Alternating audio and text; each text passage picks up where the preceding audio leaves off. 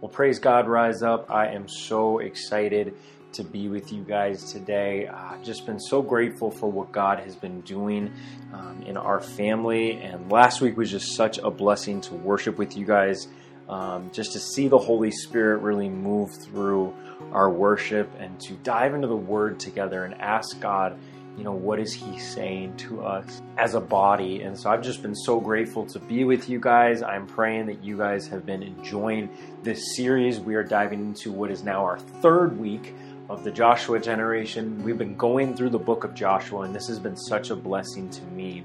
Even just to spend the amount of time on a single text. I think it's so easy to jump from scripture to scripture as you're spending time with the Lord, but I think that there is a huge spiritual benefit to spending time analyzing the scriptures because my prayer for our ministry is that we would continue to grow and to learn how to read the Bible and how to interpret the scriptures and how to do it in a way that is honoring to the Lord and in a way that is um, disciplined to the styles in which the authors wrote these books. And so uh, last week, what we did is we started the book of Joshua. We started Joshua chapter 1, and we went through verses 1 through 8. And we really just started having a discussion on you know the presence of the lord and the promise that he had for joshua and the israelites and saying that i'm going to be with you be strong and courageous and that is you know a part of the book of joshua that a lot of people may hear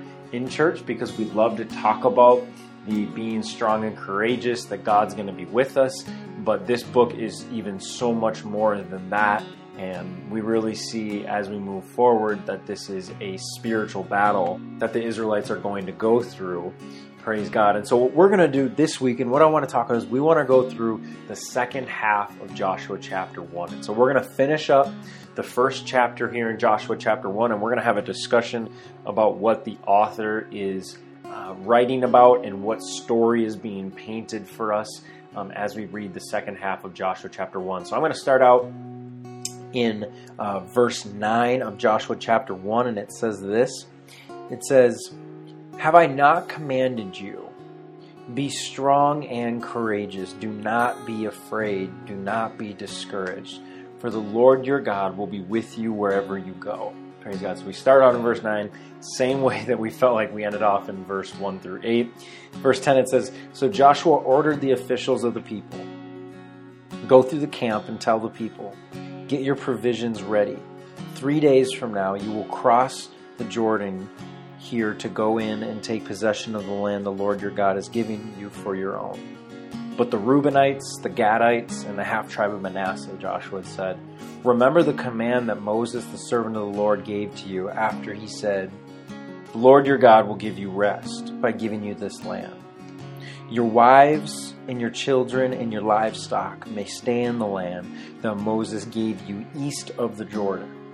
But all of your fighting men, ready for battle, must cross over ahead of your fellow Israelites. You are to help them until the Lord gives them rest, as he has done for you and until they too have taken possession of the land the Lord your God is giving them. After that, you may go back and occupy your own land, which Moses, the servant of the Lord, gave you east of the Jordan. Then they answered Joshua, Whatever you have commanded us, we will do, and wherever you send us, we will go. Just as we fully obeyed Moses, so we will obey you. Only may the Lord your God be with you as he was with Moses. Whoever rebels against your word and does not obey it, whatever you may command them, will be put to, get, to death. Only be strong and courageous. Amen. So what I, what I want to talk about today is we have we have these uh, these what is it nine yeah nine nine verses today um, that I really want us to lean into, and this is a part of this chapter that is going to take a lot of context um, something that's really important as you read scripture and something that I want to take the time for our group to learn as we dive into the Bible is we need to learn how to read the Bible. And a lot of you might be like, well, I know English for the most part.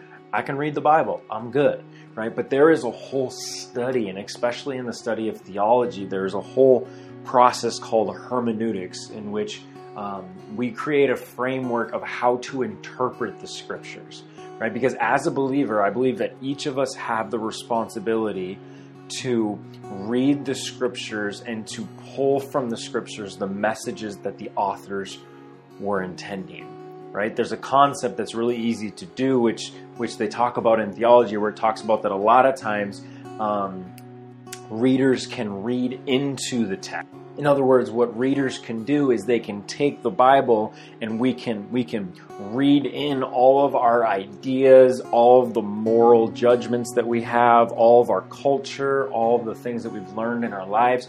We can take all the things that we think and we can read things into the text and we can say, "Oh, well, you know, this is what the author was saying." And we can take just our ideas and we can then what happens actually is we misinterpret scripture and then we have a misunderstanding of what the bible is saying and i've heard theologians say this is that if you misinterpret enough you can basically make the bible say whatever you want it to right but there's a responsibility that each of us as believers have of say how do i pull what the author was trying to write and the messages that are inside of this uh, this book or this verse or whatever you're reading. And so um, all that comes into play as you understand the context of um, the book that you're reading, as you understand the date, even, or the author. Um, and a huge part of it as well is understanding what type of book you're reading, right? And so there are a lot of different genres of books within the Bible. Um, and we have to understand how do I read these books depending on what type of genre it is. And so, for instance, this book of Joshua, what we're diving into today, this is a book that is considered to be a biblical narrative. Um, specifically an Old Testament narrative. And so, um, and biblical narrative is similar to uh, just quote unquote normal narratives that you would read uh, in this day, is that a narrative is basically just a story right? It's a story. Um, but biblical narratives, what those do is biblical narratives were written specifically to tell a story of what happened in the past to people that were in the present, right? And so it's actually over 40% of the Old Testament books are narratives, right? And narratives have very specific um, structures and frameworks, right? So, for instance, a narrative is different than a poem. And so the Psalms are written as poems, and Joshua, for instance, and Kings and Samuel's and a lot of other uh, books, and Ruth, for instance, and the Old Testament, they're written as narratives. And so the author that's writing this, there was a whole framework in which um, Old Testament narratives were written and there were literary devices that were used. And so that's really important as you read scripture. And I know a lot of you are like, wow, this is really boring. But this is so important as you read this because this is part of our responsibility, right? And so narratives, what narratives are written as is narratives are written in scenes, right? A lot of theologians will talk about and scholars will talk about how you can think of a biblical narrative as essentially a play in our modern day, where you have this overall story that's being told, but it's being told in different scenes, if you will. Because we have to remember that these, these, the, the, the stories and the books in the Bible, that when they were written, when they were actually written by the authors, that they were not written for reading necessarily, right? Think about that. I read that this week and that blew my mind away, where it's, when when the author of Joshua wrote this book, the Bible did not exist yet, right? The canon, the Bible that you're reading, did not exist yet. And so the way that these stories were told, even when they were written, is you didn't have printing presses and you didn't have all these things. You had scribes that would that would write down manuscripts of these, but otherwise a majority of these stories were told orally, right? Through through words. And so the author would would write us this story and this narrative, and there would be scenes that he would bring you through, and there would be characters that he would develop, praise God, and there would be different levels of the narrative. And so, biblical narratives are typically comprised of three different levels, right? You have the highest level of the narrative, which is which is looking at what they call the meta narrative. And so there's a meta narrative throughout Scripture of what God is doing in regards to redeeming His people, right? So every single narrative has this overall narrative that the author is playing with of God's redemptive history. And then you have this this this second level, which is God specifically redeeming the Israelites, right, in the Old Testament um, narratives, and then at the lowest level, you have these individual narratives, which are is is where you see these these characters of Joshua and the Israelites and Moses, and you have all these narratives that are going on within the scenes. And so, a lot of times, what we do if we're not careful is we only look at that final uh, the the smallest level of narratives, and we think, oh, Moses is the main character in the book of Exodus. Well, no. God is the main character in every single book of the Bible. And so, not only when I read Joshua chapter 1, I not only need to analyze and say, okay, what's going on with Joshua and the Israelites? What's going on between the Israelites and God? But also, what is God doing at the highest level right now for his people in terms of redemption. And so these narratives they they follow these these literary themes and they follow this framework and specifically I, I, talk about this right now because this second half of the of the first chapter of Joshua is, is heavy on this. And if we don't acknowledge this, if we don't discuss this, then we miss a lot about the second half of this chapter. And so I want to just go through verse by verse. The first thing that I saw in verse 9, which is funny when I started reading it, is I had to like double check that I wasn't reading, you know, verses 1 through 8, because I remember that was such a huge part of the chapter. Because verse 9, God says to Joshua again, He says, Have I not commanded you?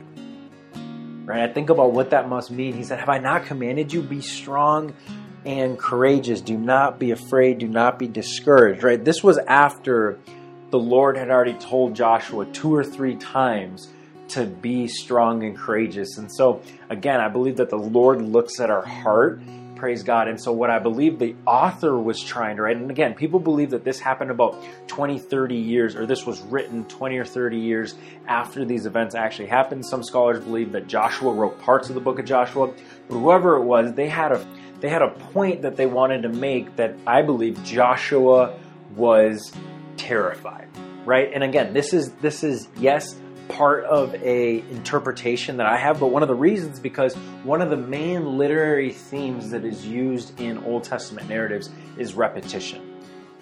Right? That repetition is used so much throughout Old Testament narratives. It's used a lot in modern narratives, but especially in Old Testament narratives. And and and part of interpreting the Bible is, is, is that when you read these narratives, if you see words that are repeated throughout the narrative that this is a theme, this is an idea that the author is trying to allow the readers to catch on to. And right, right when I think about in the first nine verses, the author has written down three or four separate times where he says God was telling Joshua, be strong and courageous. Right? When I see that repetition, I say, okay, this is important right? The, the author was trying to get us to understand and give us a window inside of Joshua's mind right? And so I just believe that, like, I think about him and saying, okay, God, Joshua is about to walk into his destiny, right? Joshua is about to walk into the calling of his life, right? That we're reading this thousands of years later saying, oh my gosh,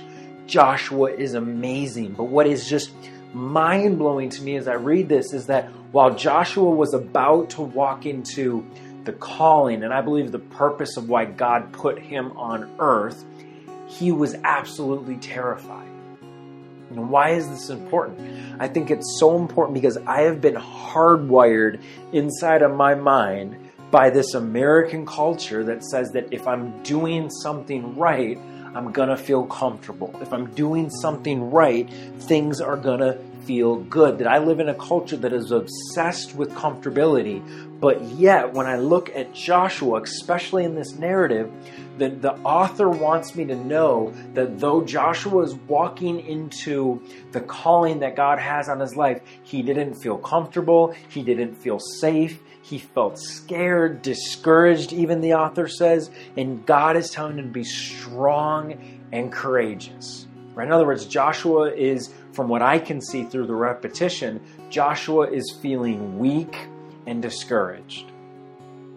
And I just think that that's important today because I believe that there are times in my life where if I allow my emotions to guide my faith, and we talked about this last week, that I cannot allow myself to say, hey, The only way that God is moving in my life is if I feel good in my mind, if I feel good in my body. But there are times praise God. And there's a lot of reasons why. Some of them is because the devil's trying to attack you. Some of them is because God's not going to call you to a place where you feel comfortable because then you can just do it on your own.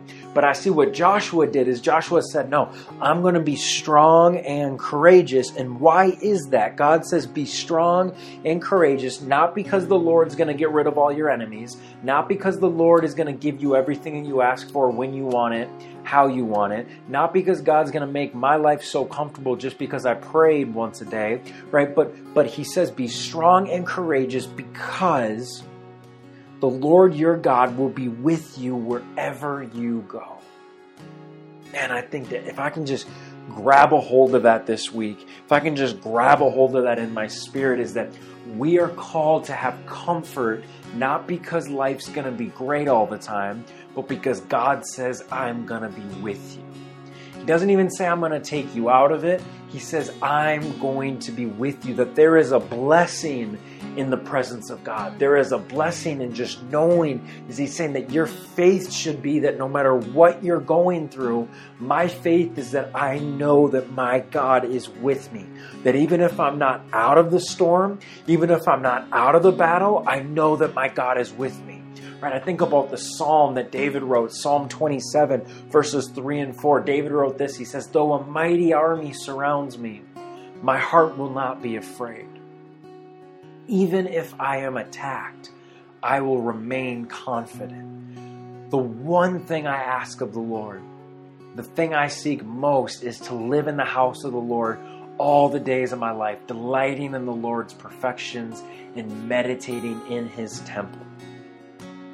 Man, help me, Holy Spirit. This is a man of God. This is the reason why David was a man after God's own heart. David was not perfect. David messed up a lot of different times. But the thing that amazes me is that David is surrounded by a mighty army. He is surrounded by all these attacks. And he says, even if I'm attacked, I'm not going to be afraid. I'm going to remain confident. And he says, the only thing I ask of the Lord, the thing I seek most, right? If this was me, I would say the thing I ask of the Lord is for Him to, you know, drop some fire down again and all my enemies would be gone.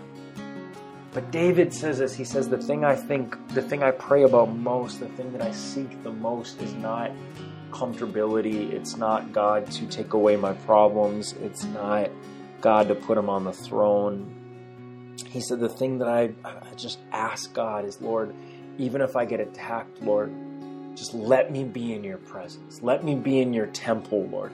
Let me be in your presence, right? And there is this heart posture and there is this faith that David had that was so mighty that he continued to run after God and say, God, even if things don't look right, even if there are armies all around me, God, that I'm going to trust you. And God, the only thing that I ask of you, God, I'm not going to ask you to give me the relationship. I'm not going to ask you to give me the car. I'm not going to ask you to make this all better. I'm not going to ask you to take away all the fear. I'm not going to ask you to do those things, God. The only thing that I'm going to ask you when I pray to you is saying, Lord, just don't take your presence away from me. God, just be with me. And God tells Joshua, He says, be confident in where I'm calling you because I'm going to be with you.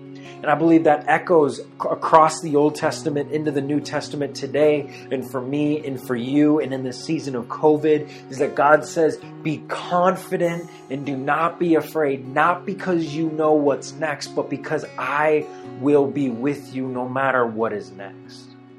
No matter what happens in the relationship, no matter what happens with the church, no matter what happens with the family, no matter what happens with your car, or with your house, or with your friends, no matter what happens to you in the season, I want you to know is that God is with you, that God will never leave you and God will never forsake you. And as we lean into the heart of Joshua today, I want us to have confidence and faith and not be afraid because no matter what might happen, God has gone before you.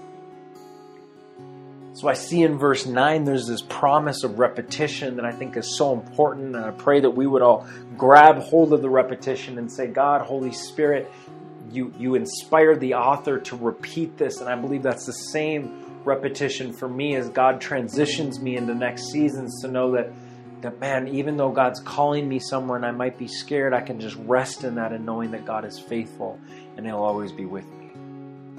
Praise God. Because in addition, again, with this repetition, it's so important because as we read on in, in verse 10 and 11, it says, So Joshua ordered the officers of the people. He said, Go through the camp and tell the people, get your provisions ready.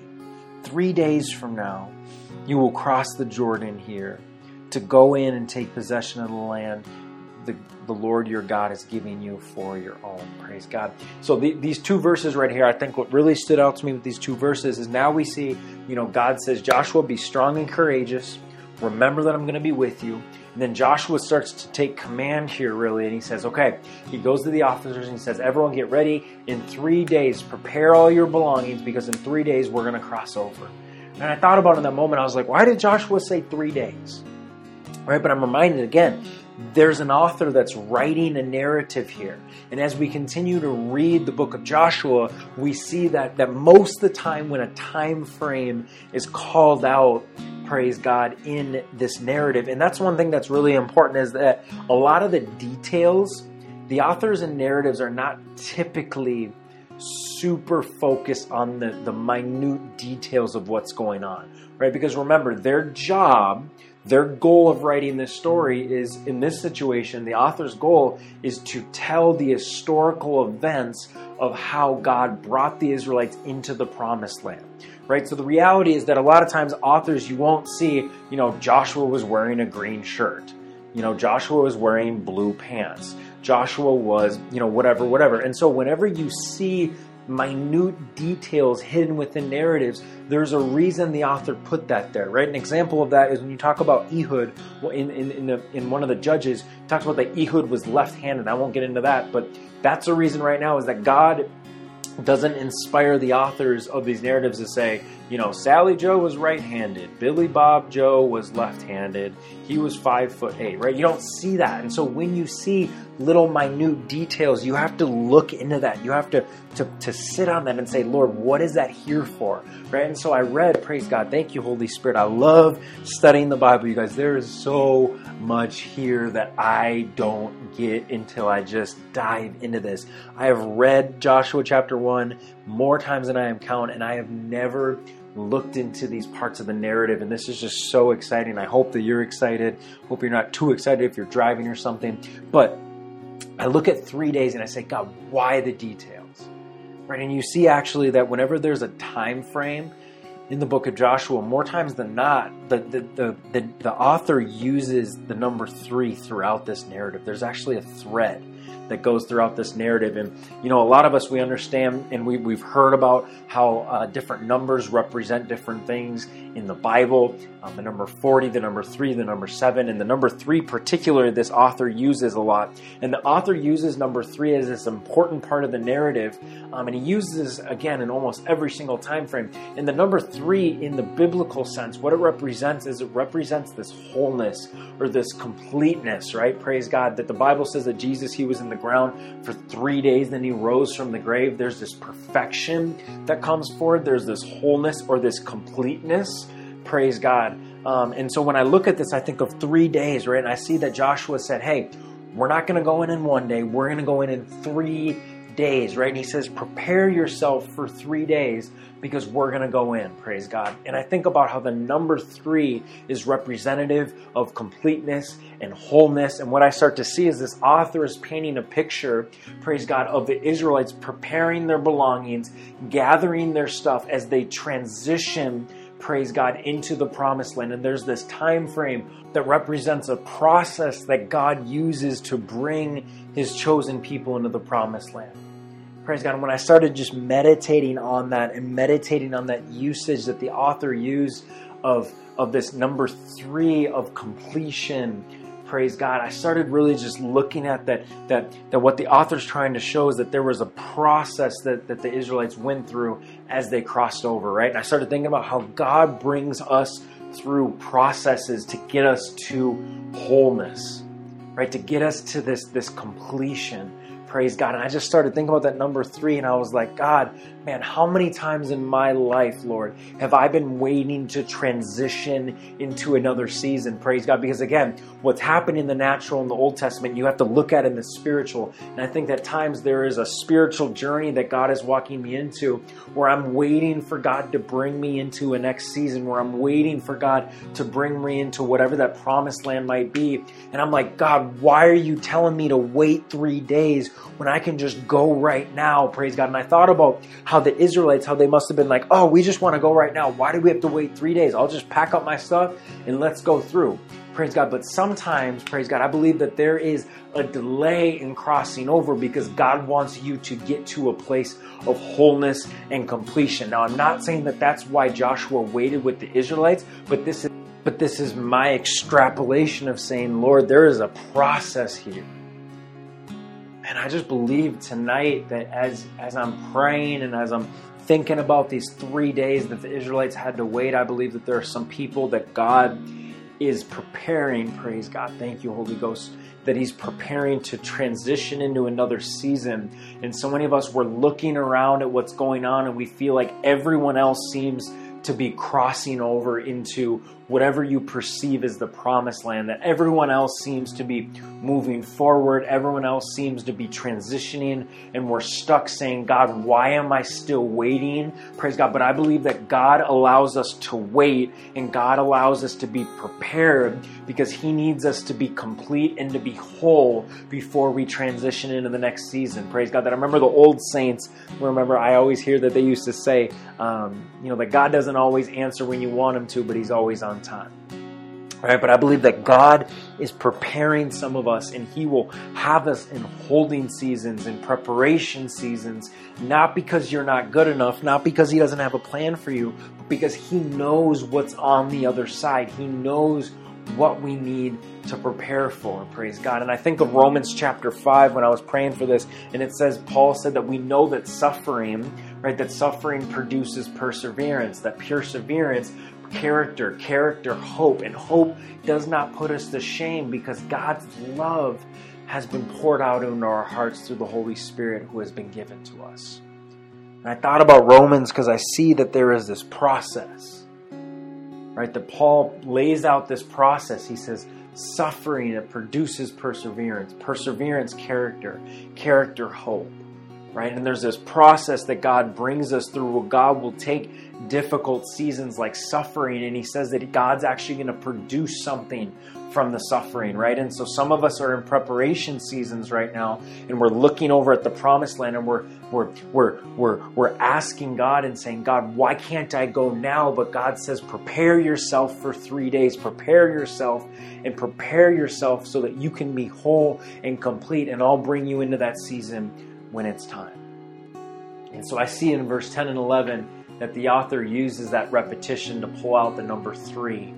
And I think there's significance in that as we interpret this. And I look at verse 12, praise God. And I want to read verse 12 and through 15 because this, this really gets us into the last part of this chapter that I think really takes a deep dive into the context of what's going on. But I think it's so important because the author decided to take up verses 12 and really through 18, right? Almost half this chapter to talk about this event. And so, verse 12, it says, but the Reubenites, the Gadites, and the half tribe of Manasseh, Joshua said, Remember the command that Moses, the servant of the Lord, gave you after he said, The Lord your God will give you rest by giving you this land. Your wives, your children, and your livestock may stay in the land that Moses gave you east of the Jordan, but all of your fighting men, ready for battle, must cross over ahead of your fellow Israelites. You are to help them until the Lord gives them rest, as he has done for you, and until they too have taken possession of the land your God, the, the Lord your God is giving them. After that, you may go back and occupy your own land, which Moses, the servant of the Lord, gave you east of the Jordan towards the sunrise. So that's a lot of words right there. But what I see, praise God, is when I read verse 12, I see that Joshua is referencing, and he says, and he says, Remember the command that Moses, the servant of the Lord, gave you. Praise God. And so what, what Joshua is doing, he's actually referencing something that happened while Moses was still with them right? And so, and so to understand verses 12 through 15, we really need to look at the context, praise God, in which what Joshua is talking about. And so, if we want to understand that, we have to go all the way back to Numbers chapter 21, right? Because in Numbers chapter 21, we see the Israelites, they are traveling up the east side of the Jordan, right? The, the, Israelites have gone south underneath the promised land from Egypt, and now, now they are traveling up the east side of the Jordan. Praise God. And the Bible says that in Numbers chapter 21, that while the Israelites were traveling north, the Bible says that they were going through the Amorites' land. Right? And the Bible says that the Israelites, that they, they spoke to the Amorites and they said, hey, let us pass through. We're on our way to the promised land. The Israelites didn't want to fight the Amorites. Um, but the Bible says the Amorites would not let them pass, and so the Amorites and the Israelites began to fight, and the Israelites defeated the Amorites, and therefore um, they continued on their journey. Now, fast forward 11 chapters to Numbers chapter 32, the Bible says that that as the Israelites were getting closer, praise God, to the promised land, and as they were divvying up all the goods that they had won from the Amorites, Praise. The Bible says that the, the, the tribe of Reuben and Gad, that they saw that the Amorite land that was east of the Jordan was good for cattle, right? And so they go to Moses and they say, hey, this land that we just captured from the Amorites, this is good land for cattle, and we have a bunch of cattle. And so what they say is they say, Moses, don't make us go across the Jordan.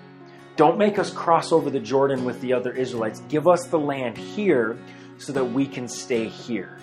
Right now, again, these two tribes, they use the rationale of, hey, we have a bunch of cattle. This land looks awesome for cattle. Let us stay here so we don't have to go across the promised land. And Moses gets so angry, right? You should read this. Moses gets so angry and he actually compares them to their fathers and he says, hey, you guys are being just like your fathers, the ones that went out and spied out the lands, right? Because remember, remember Moses sent out 12 spies. Each one was a leader of one of the tribes. And so there was a leader from the tribe of Reuben and there was a leader from the tribe of Gad. And so Moses is saying, you guys are being just like your fathers, right? You guys are discouraging the Israelites as we're about to cross over into the land, just like your fathers did. And what happened is that God's anger burned against all of Israel, and we had to wander in the Israel, in, into the wilderness for 38 more years because of your fathers. And he says, You guys are doing exactly the same thing.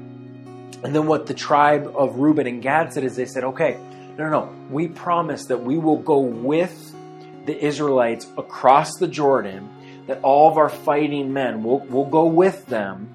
But then after we conquer all that land, let us go back east of the Jordan and live in this land. And so they said, let us leave our children and our wives in this land that's east of the Jordan. We'll go over with everyone else. We'll fight everyone. We'll kill everyone. It'll be great. And then we'll come back. And Moses finally says, okay, fine.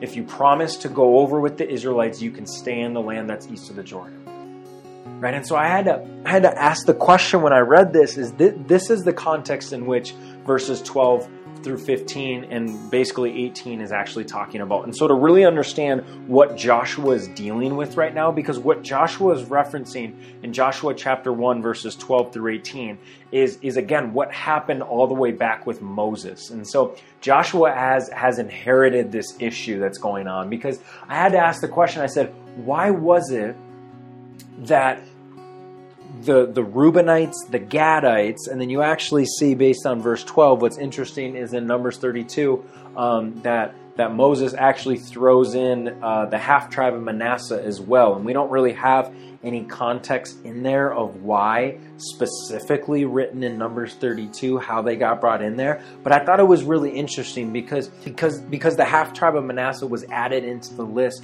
So I had to ask the question: Is God why did the tribe of Reuben Gad and the half tribe of Manasseh want to stay east of the Jordan away from the rest of Israel.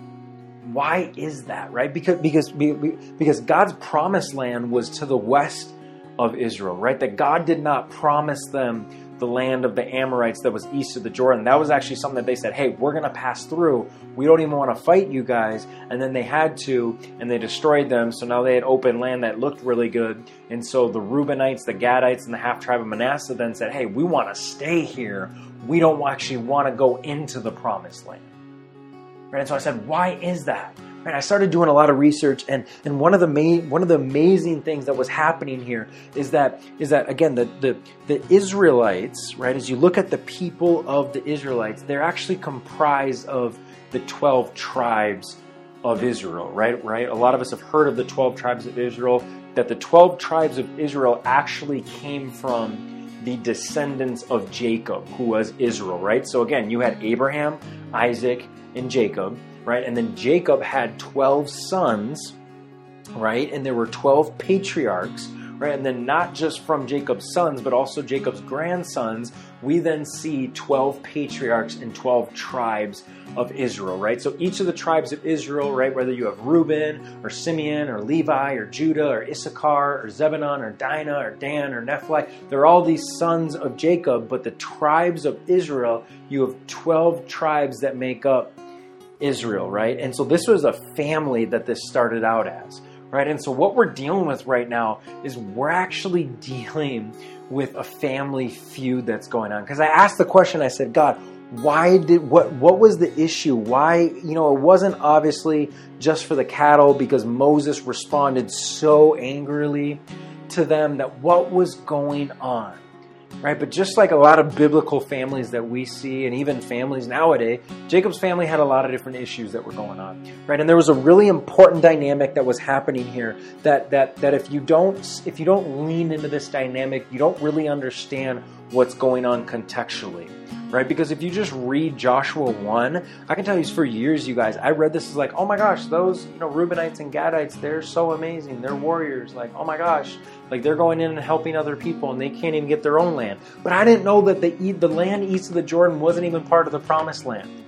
And this wasn't some like valiant act that was going on. And actually what happened is that is that there's a part of the Jewish custom, and this is really important to understand. And you'll see this littered throughout scripture, but a lot of us we just kind of read over it. But there was this there was this birthright that was a part of the Jewish custom for the firstborn son. Right, that you see these blessings that would come down throughout families, and there was this birthright that the firstborn son would get. And there's, this actually has a name, it's called the birthright of inheritance right? And this is actually spelled out in Deuteronomy chapter 21, verse 16. And this is a huge part of the Jewish custom in the context that we're reading these, these verses in. In Deuteronomy chapter 21, verse 16, Moses is speaking to the Israelites and he says, and he says that if a man has two wives, right? If he has one wife and another wife, and he says that if he loves one wife but he doesn't love the other wife, he says, whoever is his firstborn right? So whoever who is the firstborn of the father, that he represents the father's strength. And so he says that the rights of the firstborn is given to the father's first son. So again, in our day and age in America, it'd be pretty straightforward of like, hey, my first son that I have, he gets the inheritance of the family. And so this is not only a double portion, praise God, of the inheritance, but it's also leadership over the family that the first son holds that birthright of inheritance. And so the first son is super important, right? But again, in the biblical days, that at that point, and in that context, that polygamy, which was saying that a, a, a, man could have more than one wife, was really common. And so the question would happen okay, well, if a man has four wives, or like Jacob, he had four wives, which one is the first son, right? But the inheritance or the double portion of the family and the leadership of the family, that went to the first son of the first wife that the father had, right? And so the first son that was born to Jacob was Reuben, right? And so Reuben was Jacob's firstborn son. So therefore, Reuben held the claim of the birthright for inheritance. And this was a really big deal. Praise God. But what we read about actually in Genesis chapter 35, and again, this is all context, but this is so important, is that Reuben has the inheritance of the birthright because he's the first son. But Reuben in Genesis chapter 25, that he actually sleeps with uh, Bilhah, which is Rachel's servant, which was Jacob's third wife that he took. And so Reuben sleeps with his father's wife, which was Rachel's servant. And because of that, when Jacob blesses all of his sons, that Jake or Reuben loses the inheritance that he had. And so a first son can lose his, his inheritance by being considered quote unquote unworthy. And again, this is Jewish custom, right? That this is written throughout some Jewish literature as well called the Halakha, which is the oral Torah. So again, there's the written Torah, which is the first five books of the Bible, and then there's the oral Torah, which is written, uh, which is rabbis in the Jewish tradition that talks about interpreting um, the Torah. And so again, big point here is that Reuben was the first son, and then he lost his birthright to Joseph because Joseph, even though Joseph was the 11th son that was born, or sorry, the 12th son that was born to Jacob, he was the firstborn son of Jacob's second wife, which was Rachel, right? That he first take, took Leah, and then he took Rachel. Praise God. And so Rachel's first son was Joseph. So that's why Joseph received the double portion for the birthright because Reuben once had it, but then Reuben, because he slept with um, Jacob's third wife, um, that he lost the birthright. And so this is really, really important because, you know, we're humans, right? That we're brothers, sisters, whatever it might be, we're humans. And so Reuben had to live with the fact that he did not have the birthright anymore.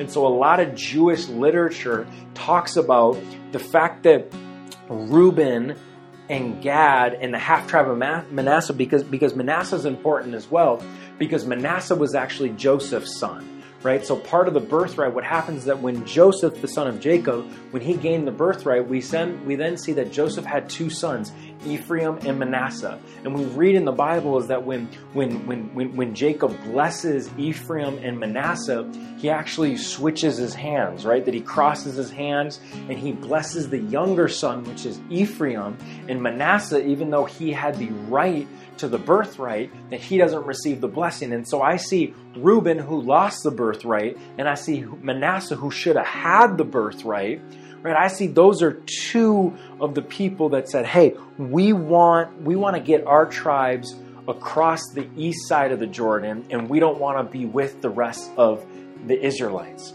Right? And so part of this dynamic that's going on is that there is bitterness that's been held on for generations and generations and generations and the bible doesn't necessarily talk about it throughout scripture but we look at it right now and there is potential divide and grudges and bitterness and division throughout the tribes of Israel. And so, a lot of what Joshua is wrestling with right now is Joshua is dealing with what Moses had to deal with, and Moses was dealing with division that happened because specific tribes felt like that they had been slighted and that they had been let down or they hadn't received what they were supposed to receive. And so, literally, part of the Israelites don't even want to cross over into the Jordan. And yes, there might have been that, yes, there was cattle and there was, you know, this great stuff. But the way that Moses responds, it causes me to interpret, praise God, because again, this is an interpretation of this, that it caused me to interpret that there were dynamics going on in the family. And what I started to see is, again, I have to now, now that I understand the context, we have to finally bridge the gap into the spirit realm, into our context, and say, God, what does this show us? Not necessarily what was the author teaching us, but God, what does this show us in terms of the heart posture of the Israelites? And I'm closing with this, I promise you, is that what it shows me is that there was a bitterness and a pride in the Reubenites and in the Gadites and in the half tribe of Manasseh that they allowed themselves to not enter into the promised land because of the bitterness that they were holding on to.